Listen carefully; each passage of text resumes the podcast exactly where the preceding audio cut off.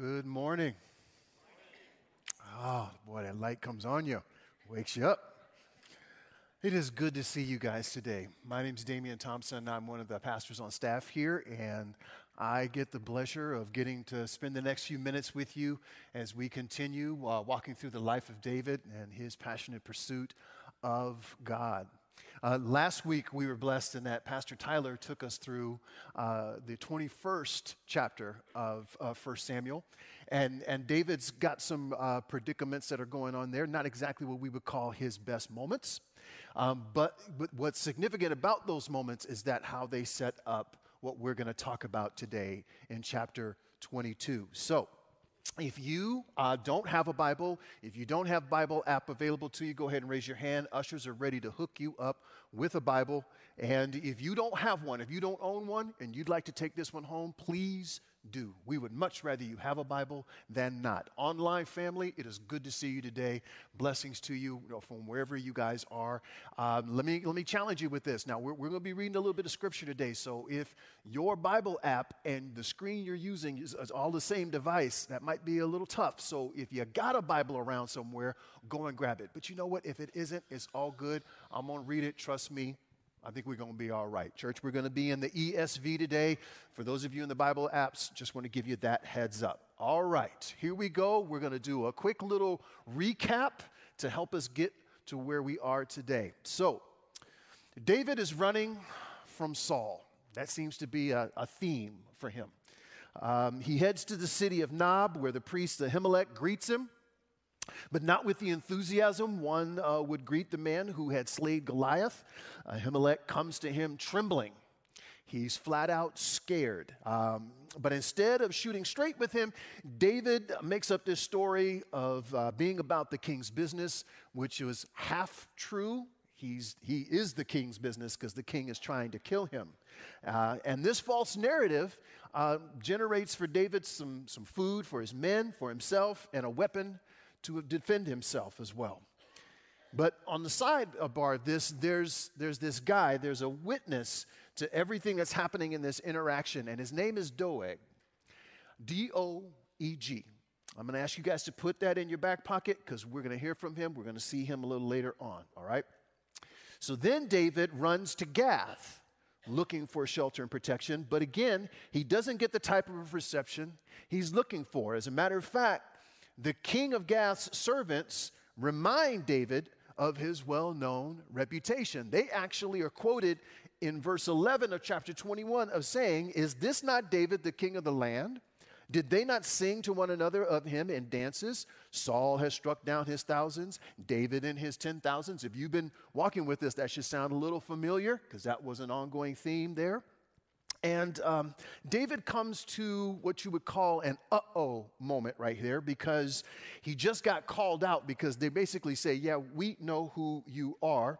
And um, from here, he's trying to figure out what is he going uh, to do next. Um, so he does what any normal person would do. He acts like someone who has no control of his faculties, drooling all over himself, runs around doing abnormal things like writing on walls, which is what kings normally don't do. But the king of Gath takes a step back and assesses this and goes, He's a madman. And don't I already have enough of those in my kingdom?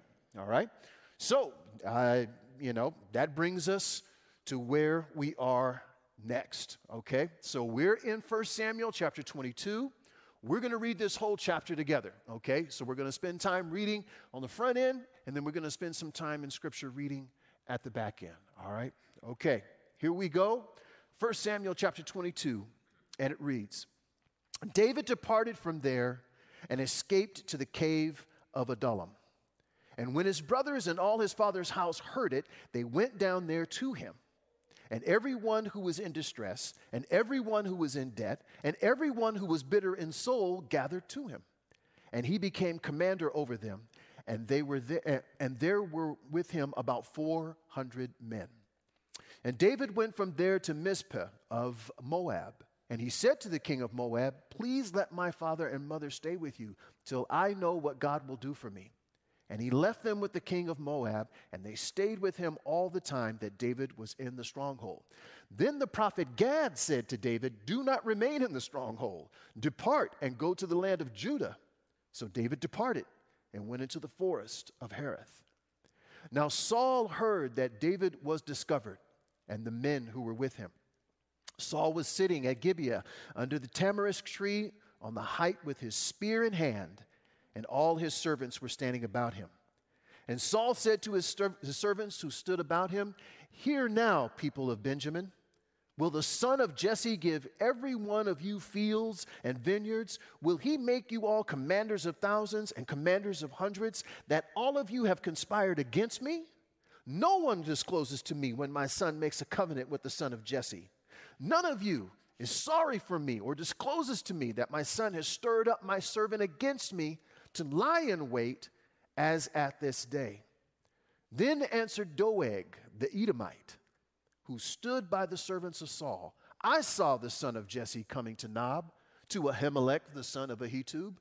And he inquired of the Lord for him, and gave him provisions, and gave him the sword of Goliath the Philistine. Then the king sent to summon Ahimelech the priest, the son of Ahitub, and all his father's house, the priests who were at Nob, and all of them came to the king. And Saul said, Hear now, son of Ahitub. And he answered, Here I am, my lord.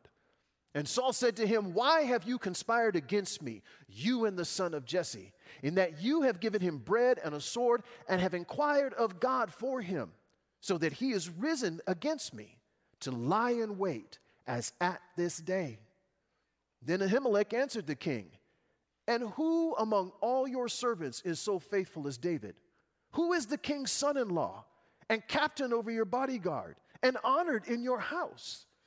Is today the first time that I have inquired of God for him? No. Let not the king impute anything to his servant or to all of the house of my father, for your servant has known nothing of all this, much or little. And the king said, You shall surely die, Ahimelech, you and all your father's house. And the king said to the guard who stood about him, Turn and kill the priests of the Lord, because their hand is also with David. And they knew that he fled and did not disclose it to me. But the servants of the Lord, uh, would, uh, servants of the king, excuse me, would not put out their hand to strike the priests of the Lord. Then the king said to Doeg, You turn and strike the priests. And Doeg the Edomite turned and struck down the priests and he killed on that day 85 persons who wore the linen ephod. And Nob, the city of the priests, he put to the sword, both man and woman, child and infant, ox, donkey, and sheep he put to the sword. But one of the sons of Ahimelech, the son of Ahitub, and his name is Abiathar, a lot of A's here today, escaped and fled after David. And Abiathar told David that Saul killed the priests of the Lord.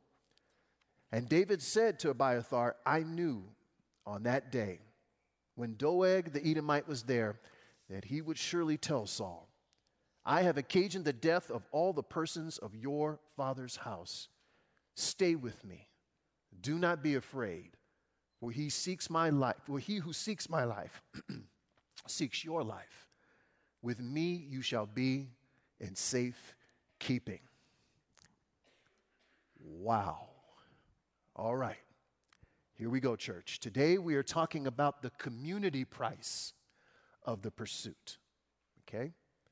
There is a price that David's community is paying. And just so we can all be clear on who is David's community, it's no different than how we are uh, how we define community today. It is whomever is around us. So let's get into our first point, which is the price. For those who'd like to fill in the blanks today, our first point is the price. Let's look at the price being paid by David and his community. And the first thing that we see is David is still running from Saul and seeking refuge. So he escapes the king of Gath and runs to the cave of Adullam. Now, church, when someone is running from those in authority, who have declared that this person has broken the law, what do we call them? We call him a fugitive. But the anointed king of Israel the one who took down Goliath, the one who is consistently defeating the enemies of Israel over and over again, he has committed no crime. Yet here he is hiding in a cave. Next, we see that his community is on the run. Okay? So, as soon as his family knew where David was, here they come. Why? Which is a good question because this is David's issue and not theirs. But that's not how it worked in those days. You see, it was not uncommon that if someone in your family has committed an offense against the king, your entire family could be included in the consequence. And it looks like the house of Jesse is a fairly wise crew. So they make their way to David. Especially since where they live, as Bethlehem, is only about a three and a half hour walk. So that is not too far for the king to reach out and to harm that family. But these aren't the only ones who come to David.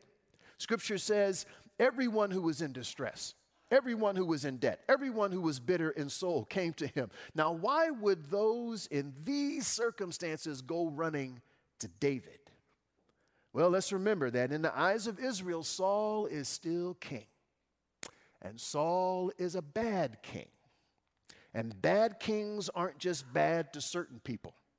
There, they can be and will be bad to anyone and everyone. And it appears that these folks are closer on top of that will be bad to list.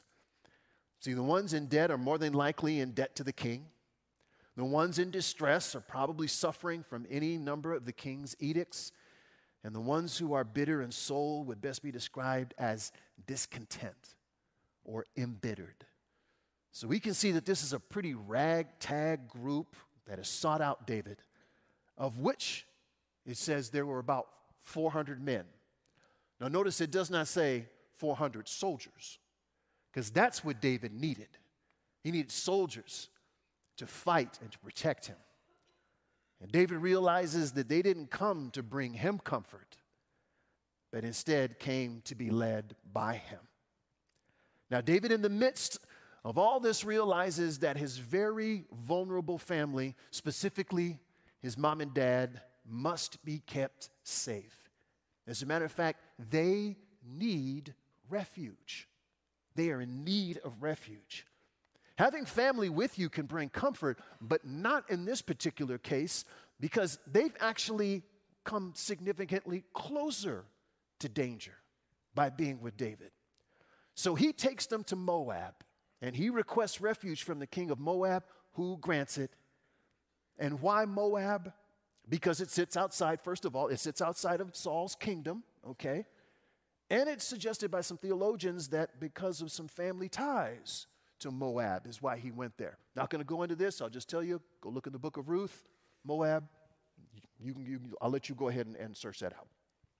So we've seen the price that of David becoming a fugitive his community on the run from the king's wrath, and even the need to find asylum for his family in another country. But now we come to the highest price to be paid. Saul now begins to turn on his own tribe. He's now accusing the tribe of Benjamin of having no support, no allegiance, no loyalty for him because they are not informing him of David's whereabouts. And back into the scene comes that guy, Doeg. So Doeg gives up the place where David has been and who he, re- who he received help from. And it is this assistance to the king that brings the price of even death to the innocent. Even death to the innocent. And without going into details, church, what happens is simply Saul commanding them all to be murdered every one of them who came before him without fear or guilt. Because remember, back in chapter 21, when David comes to Ahimelech, Ahimelech is scared. He's trembling. He's trying to figure out why is David, the slayer of Goliath, the defeater of the Philistines, what is he doing here coming to see me? He doesn't have an army with him. And Ahimelech was a little shook. But when Saul calls for him, there's no concern. The king is called. So he and the rest of his priests and, the, and his father's house, they all go to him. There, there's nothing to be fearful or anxious about. The king calls, we go. Only they went to be slaughtered. But that wasn't enough for Saul. He commands that every human being and all the livestock be slain.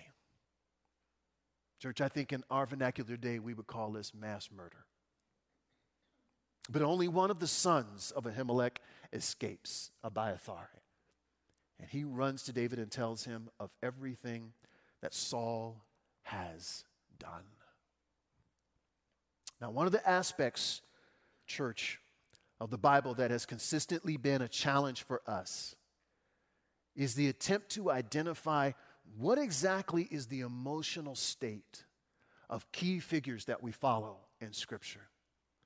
Like, for instance, after God spoke to Noah, what was Noah processing? When God went to Abraham, what was going on in his head? Pack up and leave? When God came to Moses, we, we, get a little, we get a little bit of a window into Moses and what he was processing. But you just kind of get this sense of just, boy, what, what was that like for them?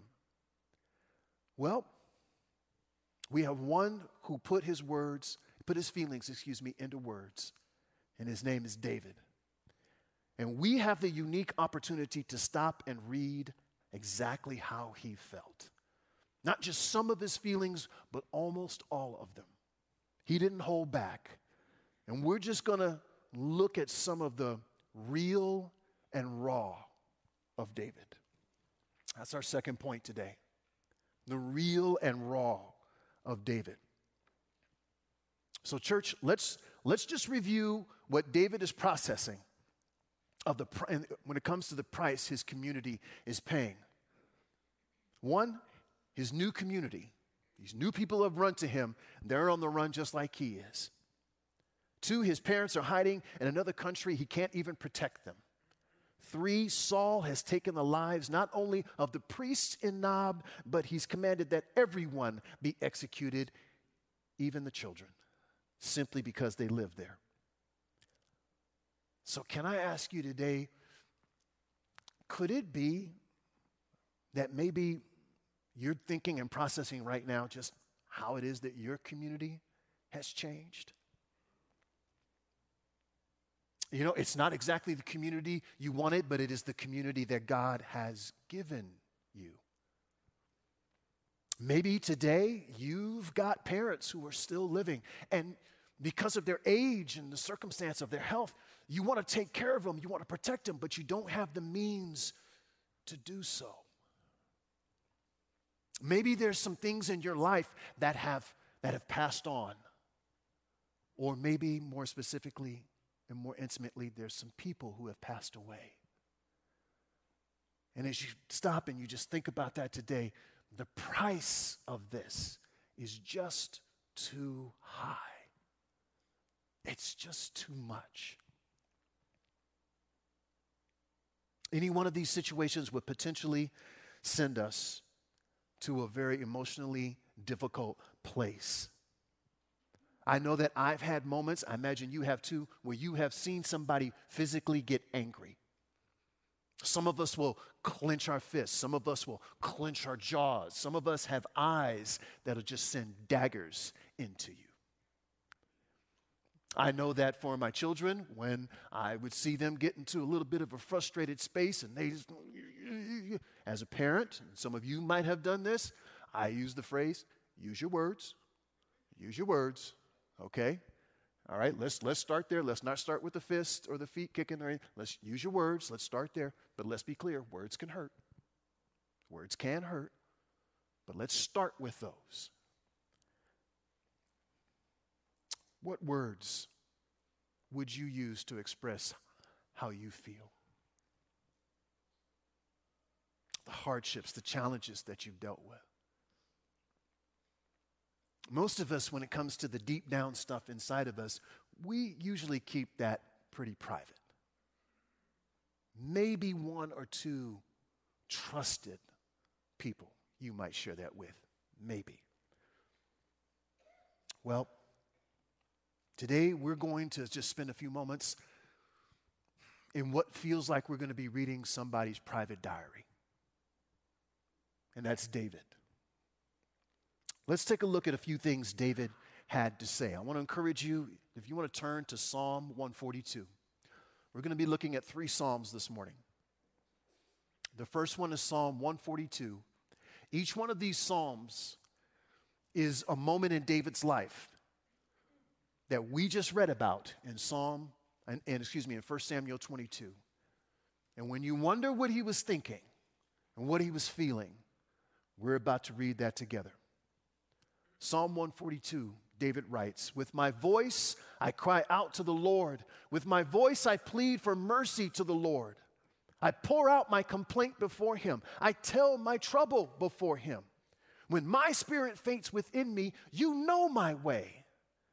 In the path where I walk, they have hidden a trap for me. Look to the right and see. There is none who takes notice of me. No refuge remains to me. No one cares for my soul. Mm. I cry to you, O Lord. I say, You are my refuge, my portion in the land of the living. Attend to my cry, for I am brought very low. Deliver me from my prosecutors, for they are too strong for me. Bring me out of prison that I may give thanks to your name. The righteous will surround me, for you will deal bountifully with me. Turn to Psalm 57. Psalm 57. In this moment, David escapes from the cave and escapes uh, capture from Saul. David writes, Be merciful to me, O God. Be merciful to me, for in you my soul takes refuge.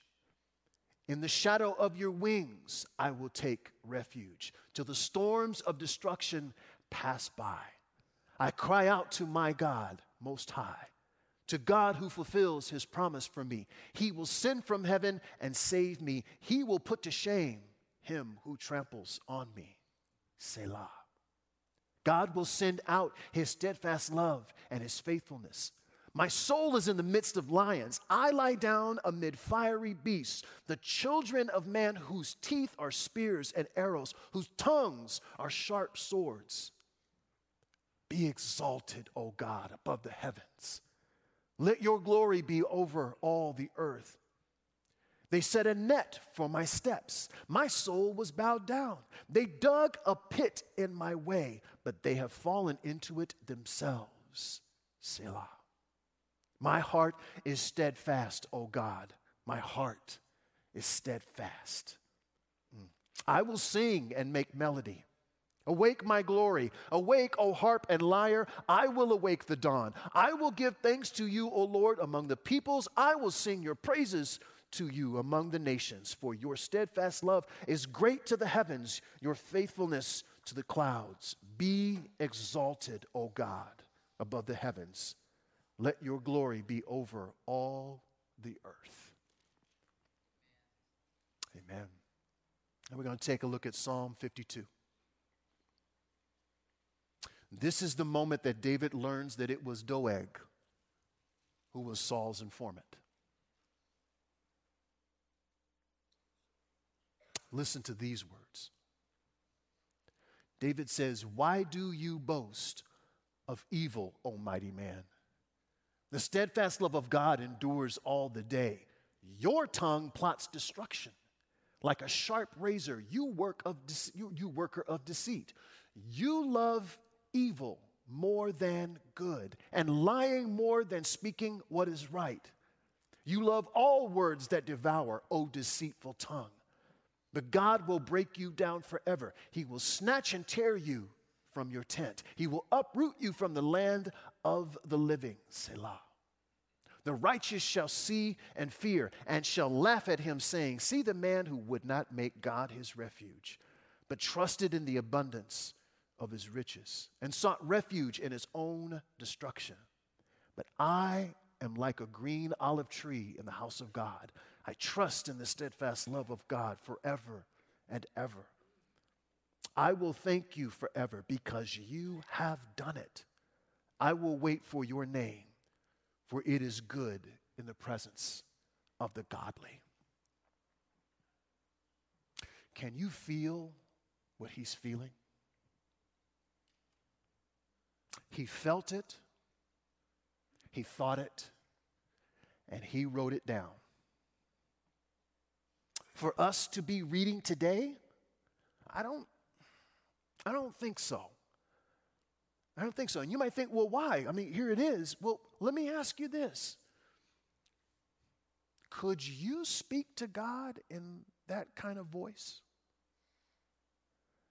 I mean, listen, listen. David was, here it is. It, it, it's like in, in one voice, he's, he's kind of letting God have it. Where are you? When are you going to deliver me? Do you not see what these evil people are doing to me? How they pursue me, how they persecute me. And then he turns and says, But you, O oh God, are my refuge.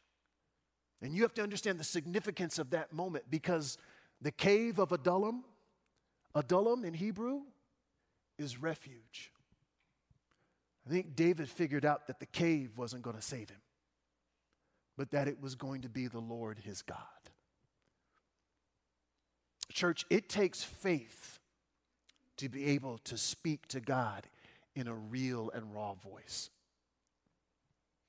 David knew what he was saying, but he also knew who was listening. But before we're done today, I want us to take a look at one last psalm. I know some of us would wonder, well, man, when does Psalm 23 come into play here? The Lord is my shepherd. I shall not want. He makes me to lie down in green pastures. Such beautiful imagery. But I want us to take a look at the psalm right before that Psalm 22, which is a very different place. This particular psalm is one of, the, of great significance to our faith and our understanding of messianic prophecy. And what is messianic prophecy? It's just, it's simply the Holy Spirit given voices that speak to and foretell of the one who is coming to redeem all that was lost to sin. And so, our last point today we're going to be looking at is the prophecy. We're going to be looking at the prophecy. And if you haven't looked at this before, this could be a pretty amazing moment for you. So here's what we're going to do today. On the screen, you're going to see David's words. And then what I'm going to read to you is the actual fulfillment of those words. Starting with verse 1, David writes, My God, my God, why have you forsaken me? Why are you so far from saving me from the words of my groaning? In Mark chapter 15, verse 34. Mark writes, And at the ninth hour, Jesus cried out with a loud voice, Eloi, Eloi, lema sabachthani, which means, My God, my God, why have you forsaken me? In verses 7 and 8 in Psalm 22, David says, All who see me mock me. They make mouths at me. They wag their heads. And David even quotes what they say to him. He says, They say, He trusts in the Lord. Let him deliver him. Let him rescue him, for he delights in him. In Matthew chapter 27, beginning with verse 39, it reads, And those who passed by derided him, wagging their heads and saying, You who would destroy the temple and rebuild it in three days, save yourself. If you are the Son of God, come down from the cross. So also the chief priests and the scribes and elders mocked him, saying, He saved others, he cannot save himself. He is the king of Israel. Let him come down now.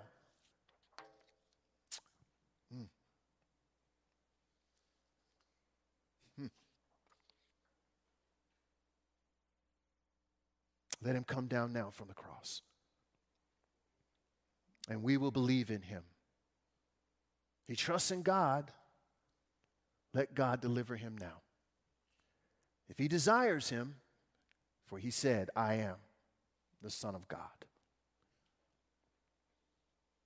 And then finally, in Psalm 22, verses 16 through 18, David writes, For God, for, for excuse me, for dogs encompass me, a company of evildoers encircles me. They have pierced my hands and feet. I can count my bones. They stare and gloat over me. They divide my garments among them, and for my clothing they cast lots. And the Apostle John writes in chapter 19 of his gospel, starting with verse 23, he says, When the soldiers had crucified Jesus, they took his garments and divided them into four parts, one for each soldier.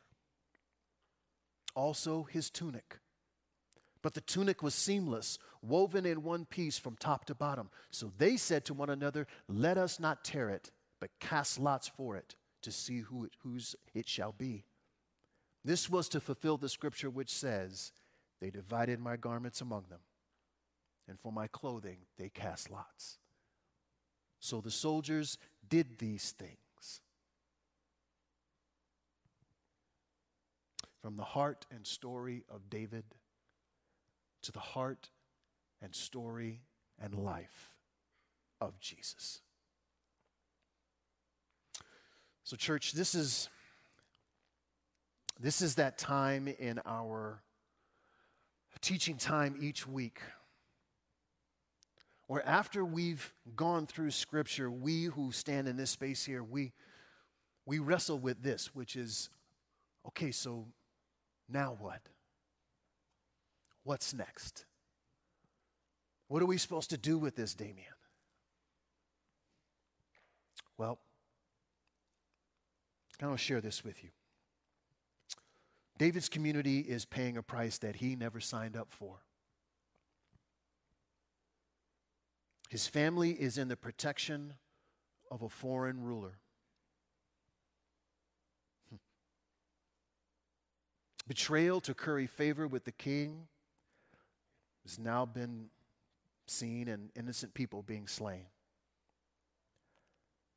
If David had known that when Samuel called for him from the sheep to be anointed the next king of Israel, do you think he would have done it? Do you think he would have agreed to it if he would have known what was coming?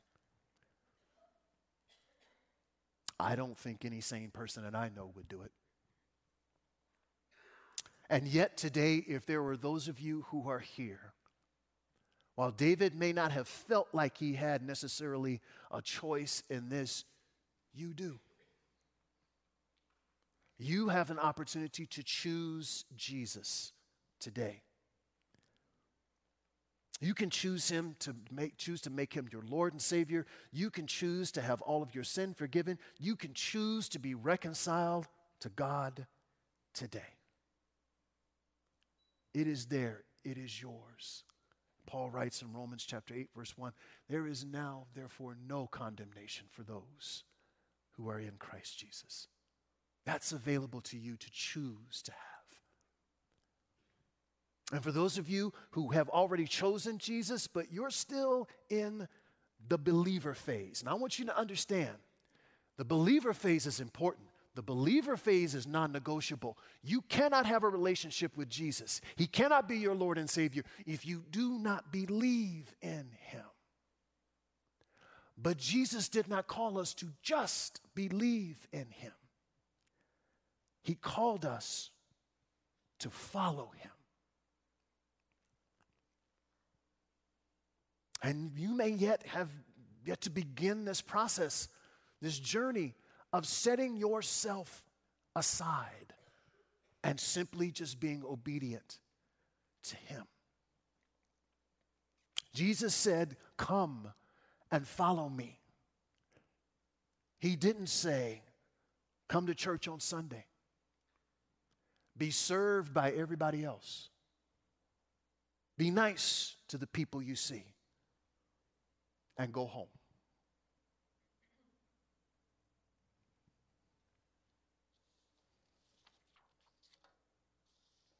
And just who is this Jesus that is giving this invitation, that is putting out this call today on your life? It is the Jesus who, unlike David, okay, Unlike David, see, David's just trying to survive. David's just trying to make it to the next day. David's trying to understand why is all this happening to me? What did I do? I don't deserve this. But Jesus, the Jesus who gives this invitation and puts out this call on your life, Jesus knew that he must come to seek and save the lost. And that the only way that was going to happen is that it, the price for him was laying down his life willingly. Willingly. Jesus was never trying to escape. He never came to find a cave. He came to be seen. He came to be heard. He came to show us if you want to know what the heart of the Father is, look right here. And he did it willingly. And all he's doing today is he's calling you to come. He's calling you to just simply come. He knows the price you paid, he knows what you're dealing with in your life right now in this moment. There's not a single thing that you are processing in your mind that the Lord God does not know, that Jesus is not fully aware of, and that the Holy Spirit wants to walk with you and guide you through. But his invitation is to simply come. So, as the worship team comes out, I want to offer this invitation.